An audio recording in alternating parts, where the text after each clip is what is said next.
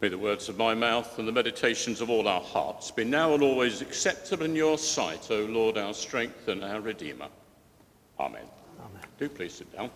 Um, if you get this sense of deja vu, uh, I've heard that gospel reading before. You're right, we had it last week as well, uh, but we had a complete mix up over readings. But actually, it's, it's good to hear things again. You know, you might remember it a bit better. Anyway, Roll up, roll up, right. Your prayer life's not what it is. Sorry, your business is failing. Your children are revolting, even on Father's Day. Your partner's been unfaithful. You're being sued left, right, and centre. But God blesses his faithful children. So there must be unconfessed sin in your life, compromised lifestyle, or even worse, satanic activity. And the Reverend Hezekiah, the anointed prophet of God, will come and pray with you and deliver you from all these things drive the demons out and restore you to prosperity. And by the way, the stewards will come round, and the biblical mandate is for 10% of your income, and we can accept credit cards, um, and there's a turnstile at the gate, um, because if you don't give, God will not bless you. Trouble is, that passage from Job is a corrective to this frankly anti Christian nonsense, but you will hear it and it happens in some areas. And it's not just a product of a strange bit of American fundamentalism. You'll find it happening in this country as well. And the lectionary is given us for this week, that wonderful passage from Job chapter 38, which was read earlier. It's God's reply to Job, and it goes on for three chapters about God's wonderful works, a rehearsal of his power. You question me, but were you there when I laid the foundations of the earth? You have to sympathize a bit with the poor disciples in that gospel reading. A miraculous, or so it would seem, stilling of the storm, and then the safety of dry land. Oh, a sigh of relief. You know, I'm not getting back in that boat again, sort of, uh, you know, no matter what happens, I'm glad that's all over. But they weren't safe on dry land because the next thing that happens, they come across the local madman uh, who's terrorized everybody in sight and is now possessed, is possessed by a legion of demons and has immense physical strength as well, so is a dangerous person to know. And Jesus calmly ejects the demons, and a herd of pigs commit mutual suicide by jumping off a cliff.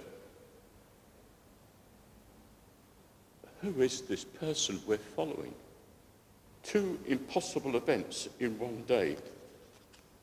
And we thought earlier on today we were going away for a rest. They were on a steep learning curve. They did recover and often got things wrong later in life. Really encouraging because we do as well. But the experience for those for whom the book of Job is most helpful are not like that. They are the many in the Christian faith who found God to become mysteriously absent just when they need him. They've suffered in various ways and they can't see why. Somebody once wrote that the book of Job can be read as an early account of the gospel of a righteous person who suffers for no reason and God rescues him. And that's actually quite a good, um, if you like, little brief pen portrait of the book of Job. But Job cries out to his friend Bildad, He's walled up my ways so I cannot pass, and he's set darkness upon my paths in chapter 19. Why do bad things happen to good people? And when it's you, why have the heavens turned to brass? And prayer is not even just talking to yourself, it just bounces back like in an echo chamber. It's a common experience, and that's where Job is. He has three friends who try and point out that he must have done something wrong. He must have failed. He must be a sinner. Um, he must be responsible for his own predicament. Otherwise, he wouldn't be there. And unfortunately, there are plenty of spiritual friends in the Christian church today, of all shapes and sizes, who will assume that that is possibly the case. Well, let's see what it is that you need to change, as it were, to make everything better. There must be unconfessed sin or irregular relationships. Or like Jonah, you're running away from what God wants you to do Get it sorted out, repent and confess and change direction, and everything will be well. Well, it won't. And what needs to be said firmly, and Job is a worked example of this, is God is neither vindictive nor seeking to wreak vengeance on wrongdoers. That's why the wicked prosper and don't get punished. God doesn't just arbitrarily inflict, if you like, smiting on people. He's not up there thinking, Who shall I smite today? No. In whatever situation you're in and whatever suffering it is, and however good or bad your spiritual life is, particularly if it's not very good, it's not your fault. And we can come to see our sacramental observance here, or our Christian social radicalism, two different ways of expressing your faith, as just illusory religious games. We're going round the paths, we're going in circles.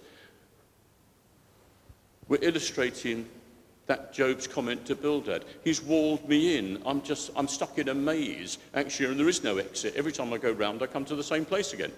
And I realise that there's actually a big hole in the life of what used to be a vibrant faith. Who's going to deliver me from this body of sin? That's what it appears to be. It doesn't affect every Christian. And when it does, it'll be in different ways. It could be when your prayer life has actually led you, as it were, to see God as a place of emptiness. That suddenly what was alive and vibrant is not there, or rather, it's not there in a different way, and you don't know why.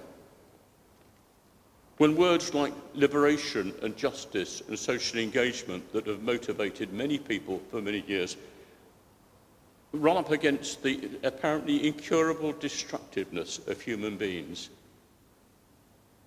and all the programs that we thought were so indicative of our Christian faith, again, just go over the same ground over and over again. Or it can be for some pent up frustrations with the church, and goodness knows the church can be frustrating enough, actually, both as a, in the congregation and actually if you work for it as well. Frustrations with the liturgy, the hollowness and banality of a lot of modern liturgy, and a sudden realization that actually there was never any meaning there at all. Do you just give up?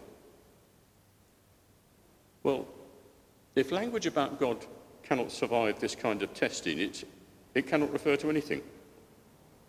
This loss of faith of any meaning in religious language And she was expressed very well by uh, the Victorian poet Matthew Arnold in his poem Dover Beach, where the only consolation was to be found in personal relationships when faced with the wreckage of religious faith.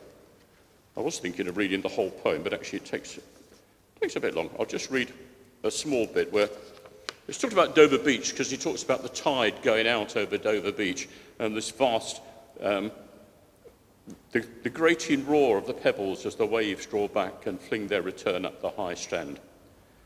And then he says, The sea of faith was like this once, full and round the earth's shore lay like the folds of a bright girdle furled. But now I only hear its melancholy, long withdrawing roar, retreating to the breath of the night wind down the vast edges drear and naked shingles of the world. Ah, love, let us be true to one another. For the world, which seems to lie before us like a land of dreams, so various, so beautiful, so new, hath really neither joy, nor love, nor light, nor certitude, nor peace, nor help for pain. And we are here as on a darkling plain, swept with confused alarms of struggle and fight where ignorant armies clash by night.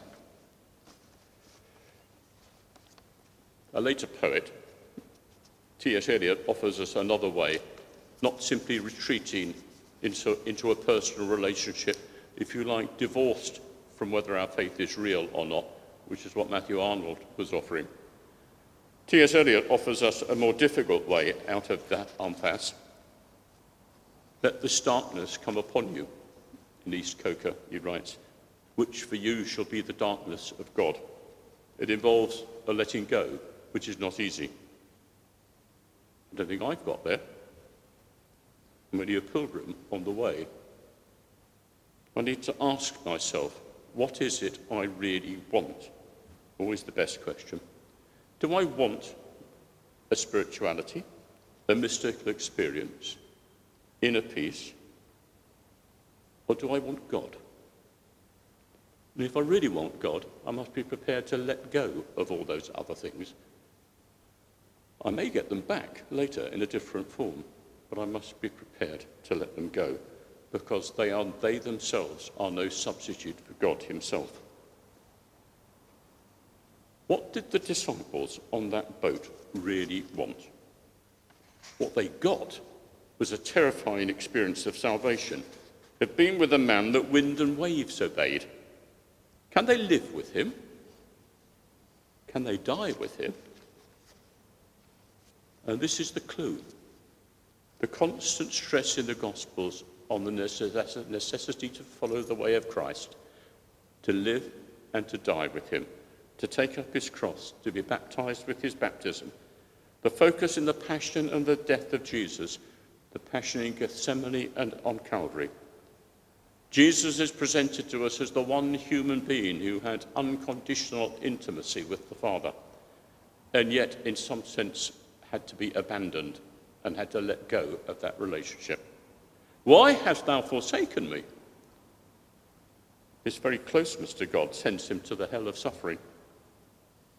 And this is Father's Day. And what model do we have there? That of the absent father. In Gethsemane, we see that intimate uh, uh, sort of intimacy of Abba, Father, and the demand it makes of God, of Jesus having to refuse all consoling substitutes. Jesus has to say to his Father, in effect, whatever happens, I will accept whatever it is from your hand. Nothing can break our communion. However little I feel it or like it, or it fits with my previous experience. And that happens on Calvary. That gives us great hope. Because whatever model we might have of fatherhood, and hopefully for most of us it's a good one, but for many it's not. That the abusive, the absent, the violent father, the manipulating father, that Jesus, by going through that abandonment, is his own father, and but being welcomed into the unconditional intimacy with him later. That redeems the suffering of all who would like to follow in that path. It doesn't remove the evidence of the pain and it doesn't remove the scars because we have to remember that Jesus, after he, after he rose from the dead, still bore the scars of his crucifixion. And we will still bear the scars of whatever it is that we have suffered and had to experience whether through our own fault or whether through the fault of others. Yet, in that unconditional intimacy of the Trinity, we in Christ are bound up with Him. And when that terrible darkness that we may be in breaks through, He then sets us free to be loved and to give myself to His brothers and His sisters. And when we reach that point, and it's a difficult point, then we can say with the psalmist, The darkness is no darkness with thee, the night is as clear as the day. Refuse all consoling imitations of the presence of God. You won't find it in the liturgy, you won't find it in social action, you won't find it in relationships with others, you won't find it anywhere than with God Himself and then you will find all others. Remember the words of King George VI on the, his radio broadcast on the outbreak of the Second World War. So go out into the darkness and put your hand into the hand of God. That shall be better to you than light and safer than a known way. So I went forth and finding the hand of God, trod gladly into the night. And he led me toward the hills and the breaking of the day in the lone east. Amen. Amen.